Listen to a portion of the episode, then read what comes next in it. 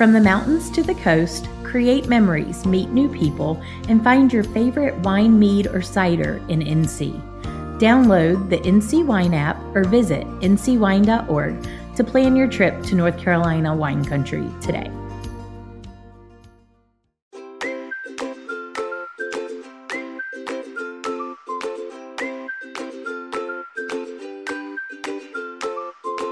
Hi, I'm Joe. And I'm Matt. We're the NC Wine Guys. Welcome to Cork Talk.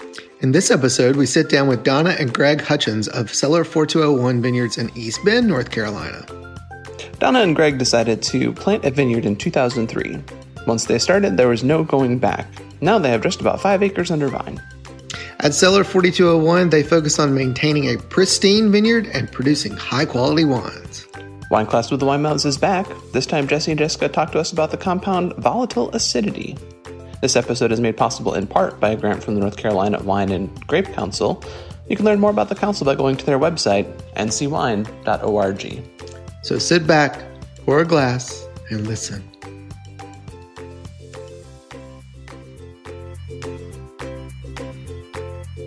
So we're here today with Donna and Greg Hutchins at Cellar 4201. Donna, Greg, welcome to Cork Talk. Thank you. Nice to see you. We're happy to have you. We're happy to be here with you. So, it's great. So tell us a little bit about yourselves. Go ahead and uh, give us an introduction. So yes, well we're co-owners and uh, started started the vineyard in 2003 and um, have had a pretty successful run up to now. Um, started with two acres in 03, sort of as a test run. Like, let's just try this, you know, see how it goes. Um, and at the time, we both were employed, you know, full time as well. So everything went great. We learned a lot, obviously, the first season, and things to do, things not to do. So in what, 04, we decided we'd plant, what, three more acres? All right, so that's what we did. And there was no turning back. Here we are, 2022. And after we planted the five acres, we thought, what are we going to do with all this wine? You know, with all these grapes. So uh, that's when the idea of take, uh, opening up a tasting room came came about. Then we had to work on a name, right? Right. So we kind of went back and forth. Donna said, I want some numbers on the bottle. Because we noticed some numbers on some of the wines at other locations, not North Carolina. Uh, but, you know, like a bend this and bend that. So she said, let's put 4201 on. And then the arrowhead was with her heritage, the Indian heritage. And I, so the only thing I really had was cellar. I said, let's put cellar 4201. and, uh, but as far as the label goes, uh, she took care of all everything from the color to the lettering style, the font, uh, and the arrowhead just, you know, kind of popped. So it was, uh, that was the start. Just one thing led to another. You know, started doing some wine festivals with some of our first vintages uh, a couple years actually before we ever opened our tasting room. I think that So was around did- 2005 when we actually had our first bottling. So essentially, that was like two years young, if you will. But it was fun. You know, it's like you got to get out there sometime. Uh, and so to market ourselves, like he was saying, how we're going to, you know, what are we going to do with this? We're going to sell it. So we just got into the whole, you know, um, event scene with, you know, wine festivals mostly. And that worked out well. That was a good way to introduce yourself, meet other people in the industry, you know, share ideas, get info. So it was really fun because at that early stage, we didn't have a huge responsibility in regards to having the tasting room, having the whole retail situation, uh, and it wasn't nearly as expensive as it would be later on once we got into the big picture of having having a real, you know, business. So it was fun, and we did that from 2005 until 2009 when we officially opened for business and opened the tasting room and, you know, invited guests out for tastings and so forth. So um, then after that, it was just, let's go for it. And we had several vintages to offer, you know, when we opened up. That's the way to do it too. I mean, you don't want to open up with nothing in your inventory. You want to make sure you have enough to kind of go out there and, Right. and make sure you have some in reserve, so that way you can say, "Here, here's something that will taste good in a couple of years," and you know what it tastes like. Right. You know, and people are receptive to that. I mean, you, like you said, you can't start out. You have to start out sim- simple, and and people realize, okay, this is not going to be a a Napa Cabernet Sauvignon. This is a North Carolina wine. It's young. It's going to taste like this right now, but it could taste like this in two years. You know, so, and that's the way I think we all have to start you know, whatever region you're in, whatever country you're in. So it just takes time and patience to develop what I would consider a really quality wine. We're, we're proud that we, you know, we grow all of our grapes right here. So we, when we opened up from day one, it's fruit that we grew here. Um, that, that don't mean a lot to some people, but it means a lot to us. And then each year, you know, you get out here and you work real hard, and you don't know what the wine's going to taste like, but you can just do the best you can, and uh, it's just one big garden, really. Huge. Vegetable garden. I mean, you can ride in and you know that the vines have been taken care of, so you, I guess you expect that you're going to get something nice, you know, versus you ride in a place that the vines look like they need some work, and you, I guess it's just first impression, you know.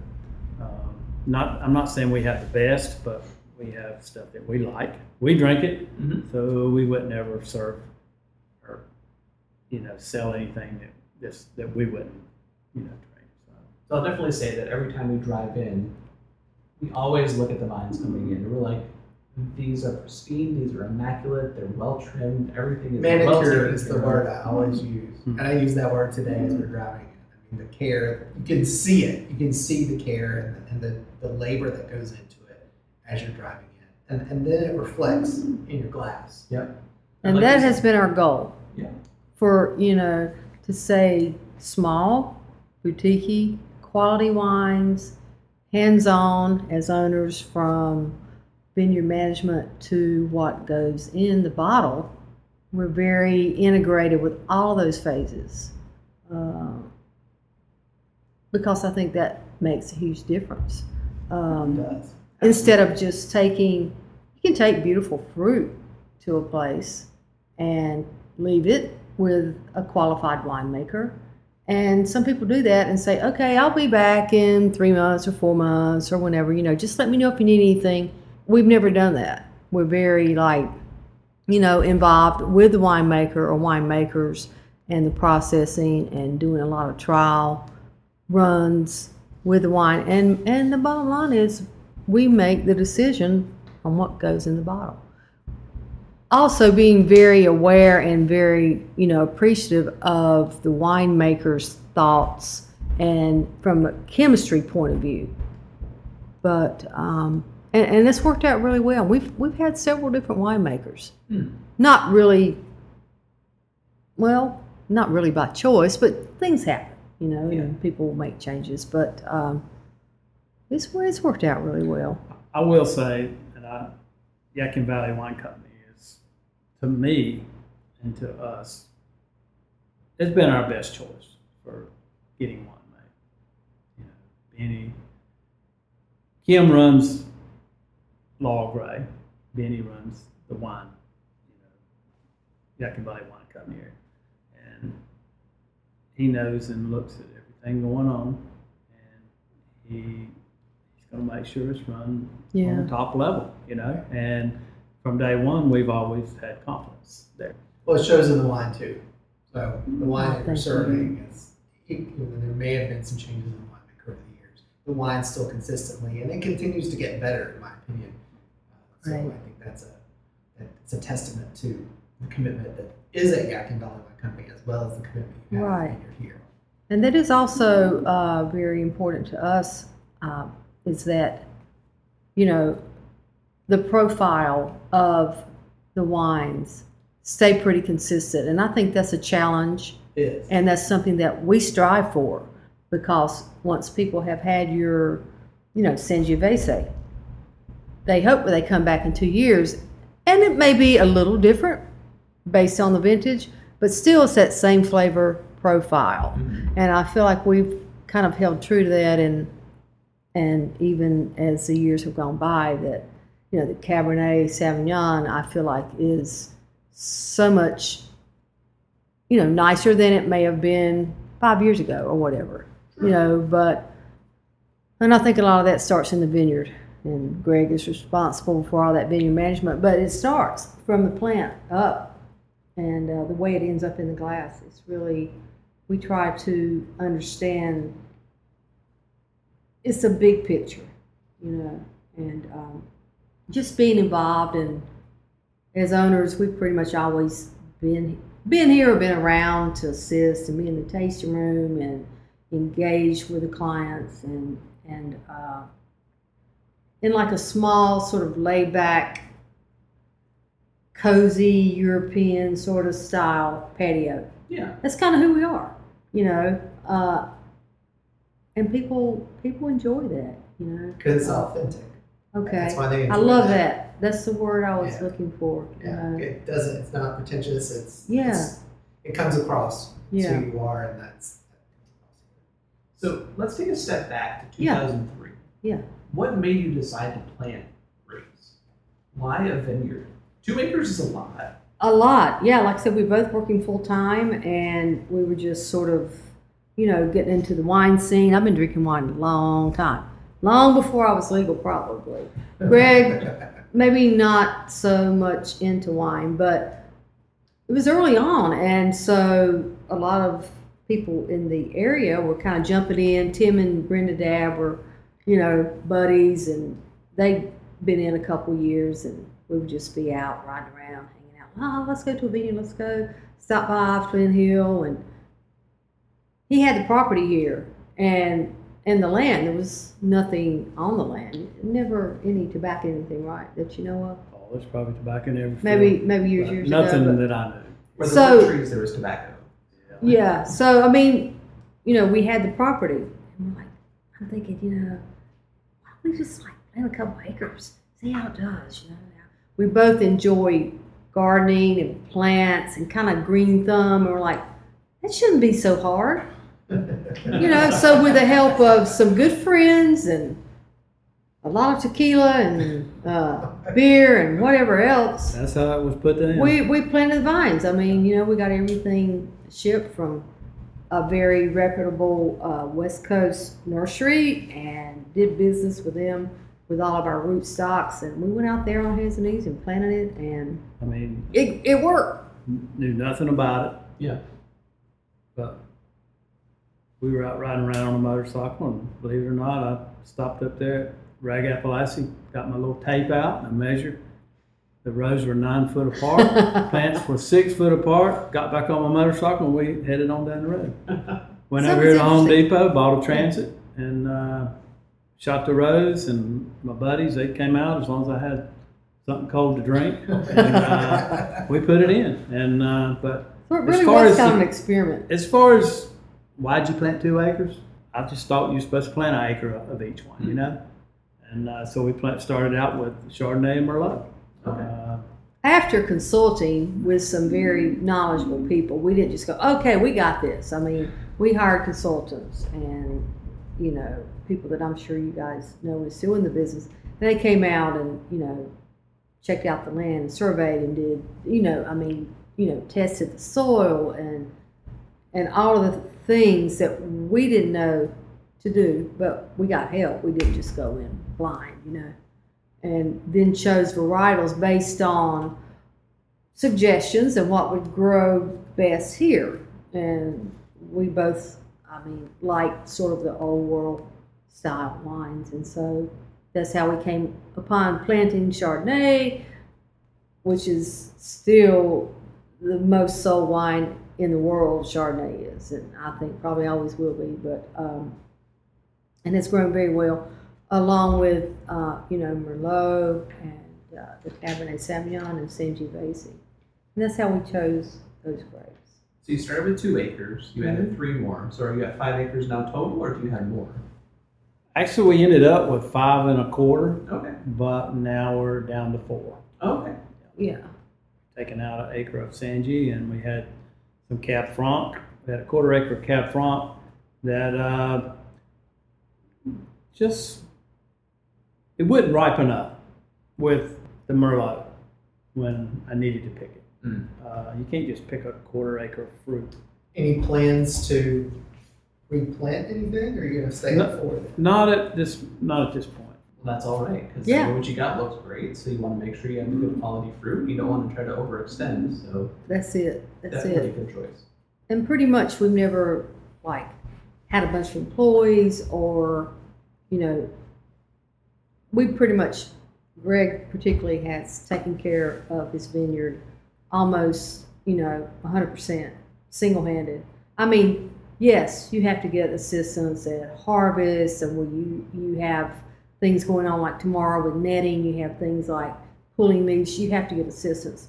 And we've done that through the years with qualified Hispanic people that work a lot of the farms. But pretty much, it's, it's just been our thing, you know? And so, I don't know, it's just kind of worked out that way. And, we, you know, you like that because it's hands on and you have control of what really happens. It's like, and, and you can see it visually. I'm not just saying that because it's our vineyard, but when people drive down the driveway, that's the first thing they say. It's like, this place is like, you know, God, who is that? that- I mean, is he a perfectionist? I'm like, well, yeah, he mm-hmm. kind of is. He's Virgo after all, so yeah, he's a damn, and I am too, which is crazy because, you know, we drive down the driveway, it's like, oh, you missed that right there. It's like, There's oh, one leaf too many. you know, there's too, one too many. Can you just like get out and grab that? But um, I think being right here on site definitely has something to do with it too. that's very true. We, we've talked to several growers who are right on site and several who are Yeah. off, and you can definitely tell the difference. So when you live here, when you see it, when you're in there day in and day out, you can definitely know. When you see it every day, you have to do something. You don't want to do it, you know, you can't take a day off. Yeah. Well, and you know exactly what the weather was. You know that you got rain versus if you didn't live on site. You know, True. you may or may not know that. If you're 10, 15 miles That's a good away, point. you never know. Right. It's like, could there be rain? Could there not? Right, right, right. It's So- a it's a tough business, no matter. Right, of course. Farming's farming. Yeah. You know, and if you've never farmed like I had never farmed, it'd been farming in my family, and my granddaddy, but when the sun's out, you better be out there doing something. You don't want to get too far behind. It's it's all it's all hard work. If it's not in your blood, it has to be in your blood after you plant it. You know what I mean? There's no turning pulling back. Yeah. After, after after the 04, when we planted the additional three acres, and then there was all this stuff going, we're like, you're in it. I'm sorry. There's no walking away now. You're like, Yeah. you just got to go for it. Well, it's different than a garden because gardens come and go, but this is here. This is gonna be here. Yes. So 10, 15, 20 years. yeah. There was one thing I know, I'll, I'll go back. When we first planted out here, we had some conversations, okay? I mean, what have we got ourselves into? She was on one Like, side of the what? I was on the other, and we were trying to train them, you know? We're on our knees, you know? And uh, so it was a lot of hands-on. But we had a lot of help from people. I mean, ask, like you say, asking, what are you spraying? Uh, what do you do? What what? How do you handle all this growth? You know. So some of those folks went to school and learned, but they were willing to share the their you know willing to give advice and share their thoughts about it, and that's how we got to where we are. You know, you learn where to, what to cut and what not to cut, and what to spray and what not to spray.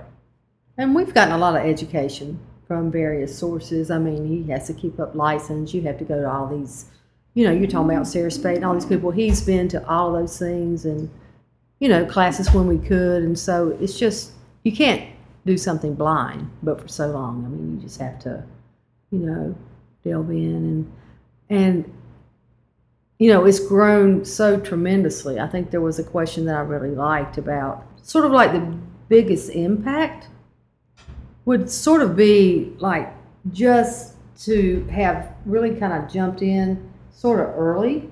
03, I don't know the exact number, but I'm telling you, it was very small at that mm-hmm. time, Right. particularly Yadkin Valley. I mean, I don't know how many, 50, 75 like total in North Carolina, but we were, we were, we were kind of in there early.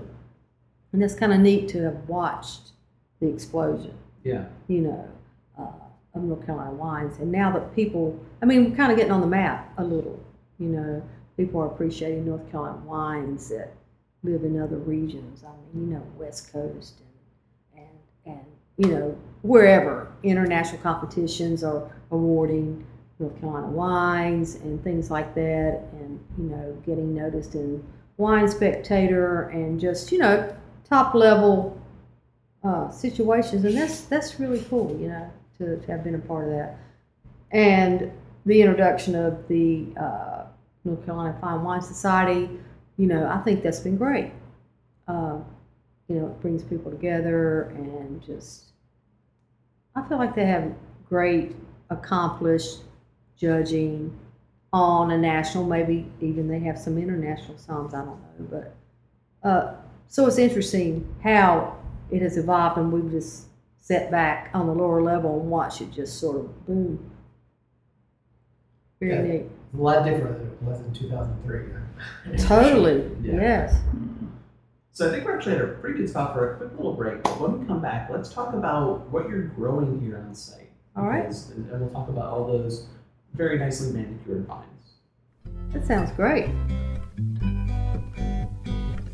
It's time again for Wine Class with the Wine Mouths. Jesse and Jessica, welcome back. Thanks. Thanks so much. So, what's our compound this time? Today we'll be talking about volatile acidity, Hmm. also known as VA. Oh, okay. Yeah. This one we've heard This of. one, yeah, I was going to say, finally one I've Yeah. heard of before. So, right, if you're in the know, you're in the biz, you probably have heard it called VA. So now you'll Of know course. that um, nice acronym. Um, and you can use it and sound like one of the cool kids. Excellent. Well, tell us more. Yeah, so volatile acidity is steam distillable acids that are present in wine. And it's associated with two different aroma compounds found in wine acetic acid, which would be like vinegar, and ethyl acetate, which is like nail polish. So neither of those things really scream like, yeah, this is amazing. so true. Um, so bacteria present in winemaking can cause the volatile acidity, um, also known as the acetic acid. And wine spoilage is going to be defined by the level of volatile acidity, which is largely going to be composed of that acetic acid in wine. Hmm. Volatile acidity comes from the acids in wine, and they occur in the form of a gas rather than a liquid. So VA is going to be perceivable by smell. I I mean, and you know, just thinking back on it, definitely has a very recognizable odor. It sure does. You know, but it's not one of those that I'm like super confident on identifying consistently. I think my perception threshold is not great with VA, but we can get into that a little later. Um, but so VA arises from exposure to oxygen during the winemaking process, and it's enabled by a type of bacteria called acetobacter. So that makes sense because Acetobacter is one of those that kind of produces vinegar, isn't it? All wine just wants to be vinegar at the end of the day. Let it go long enough, and I'm sure it will be. hmm Why can't we just let it live its dream? Because it's so good before it reaches its, you know, end goal, I guess. Yeah. So true. Excellent. So, so tell us a little bit more about VA. How does it? Um, you mentioned it is one of those that I, I, I lost my thought. My cat was meowing. Yeah. So tell us some more about VA. So there's a link all the way back to Louis Pasteur in 1857. And he set out on a mission to figure out what was causing beer and wine to spoil and become what it really wanted to be, which is vinegar. Um, and acetic acid bacteria were the microorganisms that Pasteur was eventually able to identify as the culprit for causing that spoilage. Hmm. So thank you, Louis Pasteur. We have a lot to owe. Yeah, he definitely made a huge mark on history. Yeah. For sure. So moving into where VA is found, we talk about it, we've kind of mentioned in the winemaking process, but it's kind of all over the board. So just starting with the vineyard, yeast found in the vineyard, specifically like, you know, the native yeasts that are that exist already are able to produce large amounts of acetic acid and ethyl acetate early. I mean, they produce it during fermentation. So I guess it's still a secondary aroma, but thinking back to winemaking's evolution and moving towards you know yeast that you buy that are cultivated for winemaking a lot of the reason is because the natural yeast have such a tendency to produce acetic acid and spoil the wine. Why we have cultivated yeast to start with. And, and that makes sense because you want something a little more controlled if you're trying to make a commercially viable product. But I mean, nothing against the natural wines that you're kind of rolling the dice there sometimes. But I can I can see that because sometimes natural wines have a little bit of natural funk to them. I guess you can call it. yeah exactly and i think you know you can know that going in and step up your game on all the other winemaking practices you know to to make sure it doesn't just let loose and turn your wine into vinegar Absolutely. but so VA is associated with oxidation. The the oxygen, you know, is what allows it to grow and proliferate. Proliferate. One way you can help control it is with SO2 in your sulfur dioxide management. That will kill that bacteria and and protect your wine. You also have want to have good temperature control, sanitation, manage your oxygen levels, like your headspace in wine and everything. So, I mean, VA is one of those that's probably one of the easiest aromas for to understand of all that we've covered because you know it's a bacteria that grows with oxygen. So the way to avoid that is to manage oxygen levels and use SO2. Yeah, that makes sense. You know, all the the common wine making practices kind of push you in that same direction. Exactly. So volatile acidity is also regulated by the Tax and Trade Bureau. It's one of the um, faults, I guess, that at a certain level is actually regulated.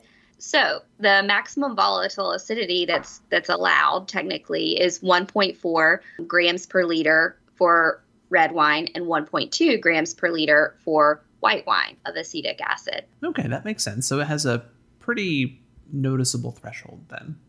yeah that's a pretty high threshold i don't know like what the sensory level is but i do know it's much lower than that like i think i think if you're at the point to where you're above the level of the ttb then it's it's just really bad Yeah, and then it, you might just let it go and have it be vinegar at that point. exactly I'd probably be able to detect that one.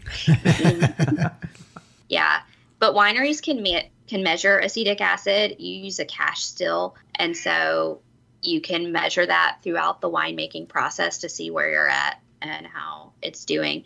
It's definitely one of those faults that's much easier to prevent than it is to correct. There's not much you can do to get rid of it.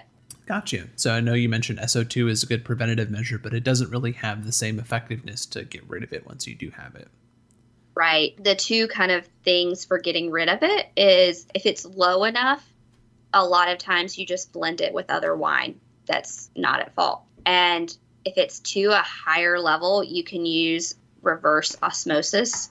Um, but that is a very expensive saving technique, and you're actually going to strip out a lot of other aromas when you do that too. Yeah, it seems like blending it with other wines seems to be the the better option because you're really just diluting it, so that kind of helps. Exactly. But you know, this is another one of those aromas that in low doses it can add complexity and you know, a lot of good wines like, you know, old world wines, they have volatile acidity in them. You just have to keep it at the the level where it's adding complexity and it's not getting to that sensory threshold for people that's too much. Hmm. So, what would be some of the good things that it's adding to the wines then? I know we keep saying vinegar as bad, but if you think of vinegar mm-hmm. at a low level, that can be a good thing, you know, like a fine balsamic vinegar or something. Hmm. So it can add a little bit of a tartness that's that's Or a like- good tartness to your red wine. Yeah.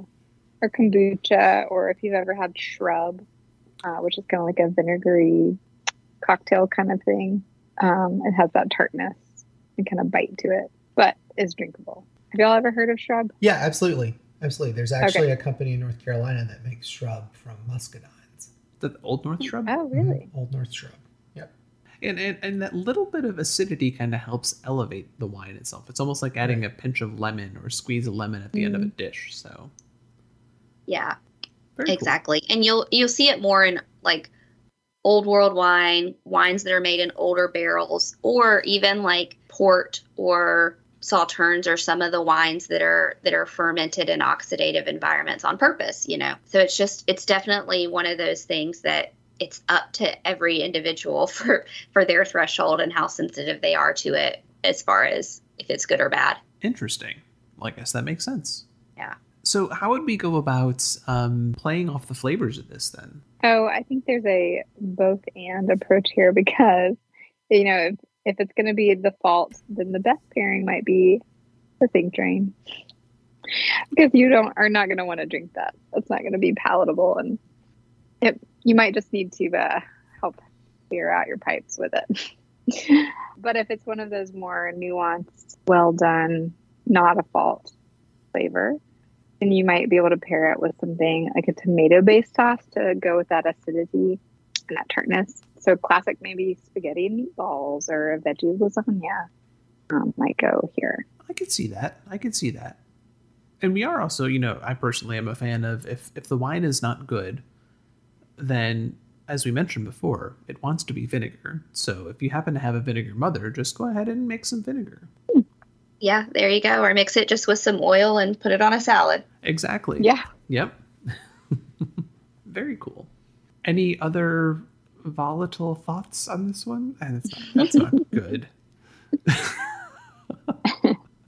It all depends on the threshold level. That's true. Excellent. Well, Jesse and Jessica, thank you very much. Volatile acidity, it can be good, it can be bad, and it's just up to the amount of uh, the amount that you have in your wine. So we'll learn more the next time, I suppose. Sounds great. You can find out more information about the Winemouths by going to their website, winemouths.com, or on Facebook and Instagram at Winemouths. That's W I N E M O U T H S. And now, back to the show. So we're back with Donna and Greg. So let's go ahead and talk about what you're growing here on site. What kind of grapes are you growing? Uh, we're growing Chardonnay and Merlot down here uh, at our tasting room, and then in the upper field, we've got Cabernet Sauvignon and another patch of, uh, or another acre of uh, Chardonnay. Two different root stocks, right? Hmm Okay. Interesting, two different stocks of Chardonnay, and that they are different, aren't they? Mhm. The way they're produced, uh, the end result, I think, is it's really interesting. Like, what do you think about it this year? You were telling me that. The upper field seems to have more fruit on it this year. Uh, and the vines have never been as vigorous up there like they are down here. Um, it's just a different rootstock. Uh, Is there any differences between the two like location sites? Because I know you can see one of them as you're driving in, and the other one is clearly right here. So they're they're pretty close by. well, the clay down here, the, the soil down here at the tasting room has got more clay in it. It's a little sandier up there. And Mhm. I found that out when we were driving the poles in. They went in a lot easier up there. it's not as rocky, and the clay is, like I said, you got I've got more clay down here. But some people come out here, or they say they taste tobacco, but I think what they're tasting is the minerals in the clay. Myself, The earthiness, I Yeah, feel like, is what. that's what the clay gives it. You know. Yeah. It's not the tobacco that's been grown in. The I North think they're assuming a lot of places previously had tobacco, so like, oh, I really taste the tobacco. I'm like, but we've never grown tobacco, and we don't know anybody that grew tobacco for like maybe a hundred years before. I don't know, Yeah. but you know, you just like, oh, all right, you know, that's what you taste. All these different phenolics kind of come out. But it's really dirt, you know, it's earthy. Dirt. Exactly. You know, Merlot's kind of a earthy sort of uh grape. So what we do, we, we crop them at the same time, so we, we blend them together, so it gives a good mix there. The Chardonnays. Yeah. Yeah. So does one bud break earlier than the other, or are they about the same? Because it is fairly close together. They're so, just days apart. Okay. and Okay. and frost issues, of course, with Chardonnay, maybe Merlot typically. Uh, this is a little bit lower down here, uh, especially in the bottom. So if we are going to have a frost issue, it's going to be, I think you get a little more air circulation at the upper field. Mm. Uh, but More they- sunlight or no? They you get think? they get the morning sun a little bit earlier. Yeah. That probably helps with some of Think. that frost, yeah. Early on, I wanted to call it Sunset Vineyards because the sunset up there was just like Mm. beautiful. I was like, Sunset Vineyards, don't that sound nice? It That just sounds so romantic. Oh, you know. Early on, early on. And then that thought kind of went away and it ended up with uh, Cell 42. And actually, my mom vetoed that name. She was like, Well, honey, I said, What do you think about this name? She said, That's it. That's it. Call it Cellar 4201. Because I'm attracted to numbers. If I see something with a number, like a restaurant that's like, you know, Rue 37, or I mean, I don't know. I just remember that. And I was like, yeah, that's kind of, that's kind of catchy. Yeah, it clicks in your mind. Cellar, wine cellar, it's easy. It's simple, to the point. And it's our address. So we're like, Right. oh, we'll just go with that. So let's move then into the label. Talk to us about the label. Obviously, it has your, your name on, on the front, but talk to us about how you came up with it and what the significance of it is. Yeah, so the so the arrowhead is the focal point uh, on all of our all of our labels, any sort of marketing that we do, and uh, the arrowhead that you see there, you know, it's just like it's it just came to be a focal point, and it just pulled everything together because of my Cherokee heritage. I'm like, oh, the arrowhead, you know, um, let's see how this works out, and then we started, you know, working with different colors based around the arrowhead. I still wanted something simple but beautiful, but for the arrowhead to be the focal point, always. And it's it's always been that label with the same font, but the color has changed slightly two or three times. It just worked. And I know I'd be in a grocery store buying wine, and you look at a label, and it and it really, if it's something that pops out at you, you you're kind of like, ooh, Yes. that looks like it's going to be good. It, it might not be, but you know, uh, it just I just wanted something when you see it, you didn't forget it. Yeah, Like, what was the name of that wine that had that arrowhead? there's some numbers there. There's right? something, and so it clicked, and we just we just we just went with that. And I do have to say, right. when you look at the label too, you can from afar because we're sitting about Yeah. six to eight feet away from the Yeah. where the bottles are. You can see the arrowhead, but it doesn't like it's not. It is the focal point. It ties everything together, but it, it's not just reliant on. Yeah, just the placement, the uh, the the font, which is a papyrus font, Mhm. which I love. Just just the style of the lettering. I've always used a papyrus font. That's important to me, and and you know, um, working with the designers of the labels, I'm just like, oh, can you make that word a little bit larger, or can you make it, you know? So you know, a lot of sort of cosmetic things were important to me that may not be so important to somebody else. But, you know, I'm proud of the fact that we designed our label. I mean, we didn't design it. Yes, we did design it, but they did the labels. But we, once again, were real involved with that and tweaked it out. And, um, and I love it. I mean, I just, I just think it's pretty and simple, but, you know, and that's how that happened. So was the arrowhead found on this property, or is it just a family? It was actually found in the river bottoms down here. Yeah. Oh, This is Big Arrowhead Right, country. right. I mean, I, It really I thought is. I'm growing up in Wilkes County. You so- did, yeah, yeah. People come out here to hunt a, a lot, I think, still.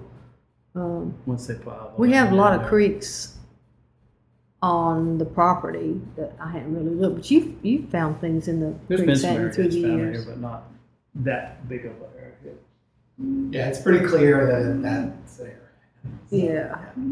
So that Very that's cool. that. Yeah. So we talked a little bit earlier about the North Carolina Fine Wines. Why don't you talk a little bit more about your involvement in it? And again, we're sitting here at the bar, and you definitely have two awards up there. So let's let's talk a little bit about that competition and what it means to you. Yeah, well, I appreciate and respect, you know, um, the people that organized it and, you know, in the industry. And it was just a way to get out there and be competitive. And just once we realized that the judges were going to be like solid, or we felt these are people that are really solid, qualified judges versus some other maybe competitions we've been in through the years that I wasn't so sure that it wasn't just a person that said, "Oh yeah, I know about wine. I'll just judge this," because we had we'd experienced that. So, you know, we felt like, you know what, I want to critique. You know, uh, it's very helpful. It might not be exactly what you're looking for. It might not be the gold standard. Whatever it is, you get the notes from all these different judges and it's very it's it's very informative and it makes you really sit back and think well you know this isn't exactly what i wanted to hear but how could i change that or how could i make that better you know um, um, and so we liked that and it just felt kind of classy and it felt like you know people that wanted to enter that competition were really serious about their wines and felt like that they were quality wines. And something else, we felt honored to be in the showcase. Uh, oh, absolutely. Everyone that participated, which was hundreds of wineries participated. You don't expect to win every year, but we were we were fortunate to you know get in the showcase for two years and um, against some of the biggest people in the wine business, and we're just a little four or five acre vineyard, you know. Uh, so we we felt like we had some success. That's absolutely it. That meant everything. You know, like all the hard work has sort of like paid off. Not just because it was just one competition, because we've entered several and we've won some international medals, and it's a good feeling. But that's not everything for us. What really means the most is when you have a client come in or a customer come in and they taste your wine and they absolutely love it. And they're like, this is great. You know, the, the biggest compliment I think, I think that I ever get is when a person would taste all the wines and they would say, I can't decide, I can't decide because every damn one of them is like so good. And I'm like, oh, well, then you just get two of each and you got a case and we're home. But but that truly that that means a lot. Don't you think when somebody tells you I just can't decide, you know, makes it worth it. Makes it worth it. All the hard work, you know, all the bullshit, it's just like it's it's worth it. You, Well, you might not be having the best day, but then you have a positive comment, you know, about some hard work that you have done. It helps out. Yep. But it really is nice to have an award uh, that represents North Carolina and and uh, you know, you just you just it just makes you proud. It makes you like, okay, you know, I'm a part of that. It's cool. I like it. And I like the dinner. And it's at my brother's place, so it's fun. You know, when they bring the food out on time. But they never do. So, but we're like, oh shit. I'm like, oh, well, you know what? We got to get the food out. Oh, So, what would you want customers to know? We touched on this a little bit already, I think. Yeah. What do you want customers to know when they come to Cellar 4201 and, and experience your wines? What do you want them to know? What kind of experience do you want them to have? So, really, from the time that they come down the driveway, they see a beautifully manicured vineyard. Uh, they they they have a first impression, or I do. If I go to a nice hotel or a nice restaurant, you know, it's like, wow, this place is like nice. I like it. So I already have expectations of the quality of the service, of the food, you know, uh, of the overall just like appearance of furnishings. You're just like, okay, this is nice. That's what we want, even though we're just like little bitty, we're small. I just want them to experience it from the time they drive in to the time they leave. Personal service. It's all about personal service, um, you know, once the pandemic hit, we, as a lot of other people did, stopped doing tastings because, as you know, tastings require a lot of one-on-one. Right. You know, it could be a half hour, it could be more. I mean, standing there with one person talking, talking, talking, not so safe. So we had to think, you know, we needed to sort of change our format a little bit. What are we going to do? Well, uh, we started, you know, doing everything outside as soon as we could after winter.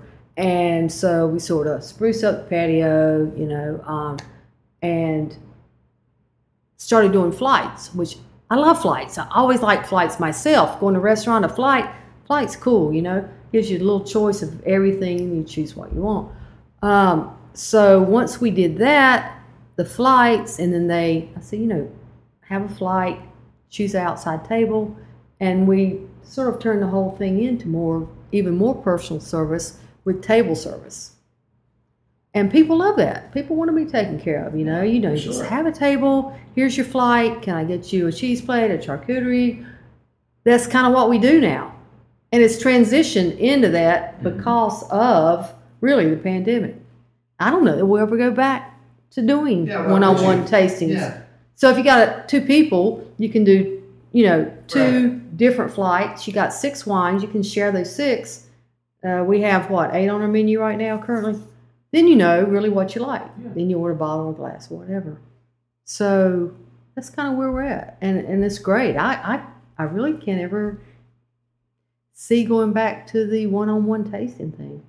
And the patio is beautiful with all the umbrellas, orange and Just try to keep it, you know. All the beautiful plants out there. All the got some fans. Yeah. and the tons Just- of hummingbirds we out just there. Yeah, try to- a try to- place to sit. It is. Um, it is. It's just for me. It's always been about service, and um, and it's worked. Don't you think? Plus, with the flights, you you get a more than like a little half ounce that you wonder.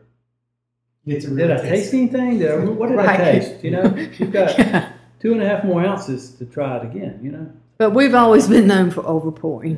Well, People are like, oh yeah, got a cellar. They pour you like a, you know. I mean, not necessarily that, but um, just some people. Oh, let me just get this half ounce pour and make sure you don't pour any more than that. Well, give someone enough to like, you know, taste it. make a decision. you know, uh, and make a decision. It's not going to kill you.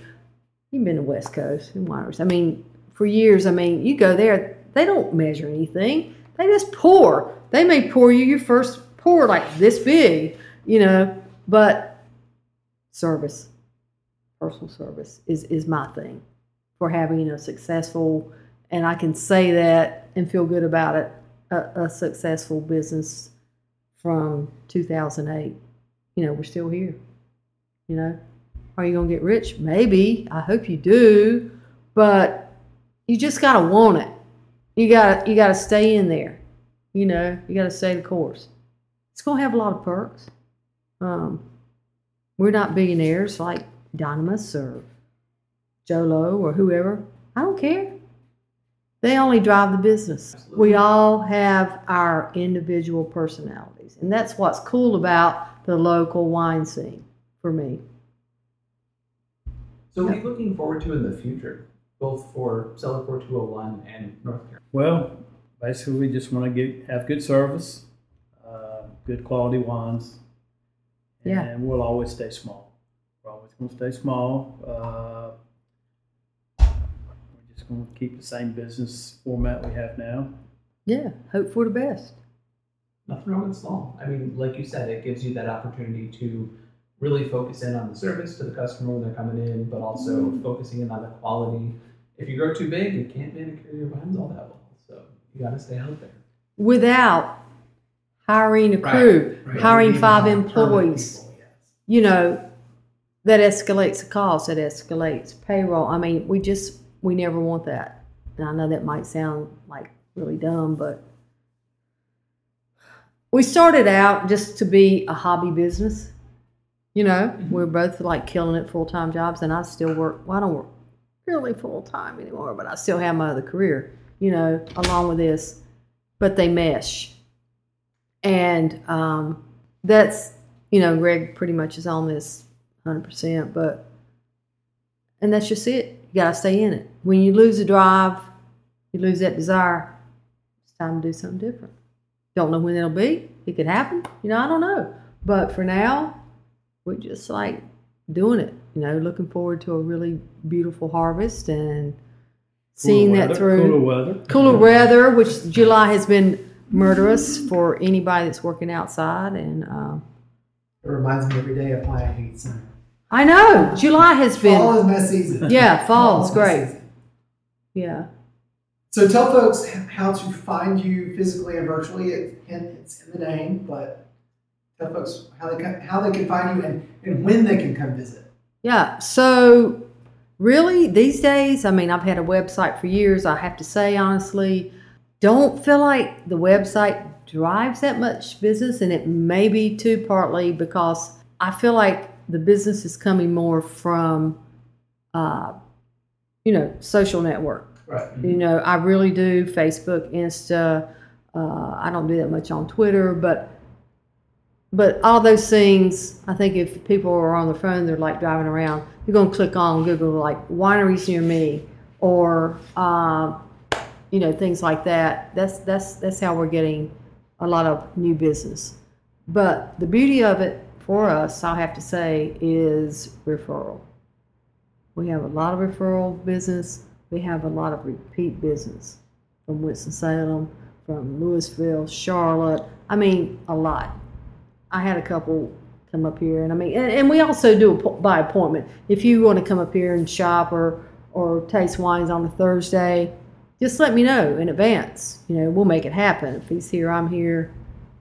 Uh, you know, things like that uh, have have kept us in business. I had a couple up here, what a week or two ago, from the Raleigh area, and they've been coming up here for years. Not just to us, but to a lot of places. They're pretty wine savvy. They come up here, you know, they're real laid back. They come in, they taste a few wines, do a couple flights. You know, twelve hundred dollars later, Yeah, yeah. you know, they're that's a beautiful thing. It's not just about the money, and I didn't throw that out there to sound, but we have that type of business after, you know, what, almost 20 years in business. And that's beautiful, you know. I mean, you can only hope for that. If you're a restaurant or a winery or, you know, person that cleans your car, it's just referral and repeat business. It's everything. And you mentioned social media too, so how can people find you on social media? Just cellar4201.com. Okay. Facebook, Instagram, you know, get a lot of hits on there. That's sort of if we're having a an event or live music or things like that, occasionally that's that's how they find out about it. And you're at 4201 Apperson Road in East Bend. Right. Physical Right. That's it. Address. Easy to remember. Yeah. So we're kind of winding down on the questions. Anything else you want the listeners to know about Cellar 42? I think I've probably said way too much, but I don't know. That's been good. It's, it's nice to to like put it out there and think about it from years back and sort of why you did it, how you did it, and where you got from point A to here. It's interesting. And Greg and I, this is an interesting fact. Greg and I were not even married when we started this vineyard. No, it was 2003. We were dating and just having fun and just all you know oh you know this he had he lived here already and uh, had the property. And so we you know I was like you know what? Wouldn't it be beautiful to like plant like a little vineyard out here? Look at tim and brenda at flint hill. Look how beautiful that is. Oh it doesn't look like much work you know Should sweet talk you into it? Look anything here. when Let- you're dating them you can talk them into Let, it let me say this. and it happened We're riding around on my Harley. She's got her arms wrapped around me, holding on, and she says, "Wouldn't it be nice to plant a vineyard like that one going in over there?" Of course, you say yes, right? sure yeah honey that's gonna work so we did it And you're married and you're still together. So Well, I had to. That's ma- I had to marry my best vineyard helper at There the time. That was it. So That's the joke. helper That's the running time. joke. He married me. We, we planted the vineyard in 03. We got married in spring of 04 because he needed a good vineyard help. And he already knew that I could I could work in the vineyard because I had done it in 03. So here we are. Here we are. proved her worth early. Yeah. Here we are. And another great thing, I never have to like go to Harris Teeter to buy wine or, you know, That's I got good. it. I got it. I don't run out. I don't run out. That's a now good I thing do drink thing. other wines. I don't drink just our wine. You know, I love sparklings. Uh, you know, I love prosecco. I love Sauv Blanc. If it would grow here, I'd plant it. Some people got it, but it's just a toughie. But so you know, and I like to experience all wines Sure. from all regions, not just. I don't think this is the only wine that's any good at all, but um, it ain't bad. No, it's not. I think that's a great way to end the Yeah. conversation. So Yeah. it ain't bad. So nice. thank you, Donna. Thank You're you, so welcome. appreciate Thank having you. us over and thanks again for being on. Thank you. Perfect. We'll just get us another glass. Yeah.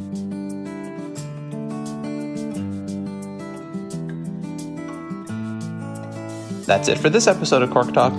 Thanks again to Donna and Greg. We appreciated the conversation and highly recommend you plan a visit soon. If you like this episode, be sure to subscribe to the podcast and leave us a rating and review. It helps others find Cork Talk and lets us know how we can improve. Did you know we have a Patreon page? You'll get patron only content, early access to each show, and more when you sign up. You can find out more information at patreon.com slash corktalk. And don't forget to follow us on social media. You can find us on Facebook, Instagram, and Twitter at NC Wine Guys. Until next time, and remember, cork only talks when it's out of the bottle. Cheers! Cork Talk is a free run LLC production.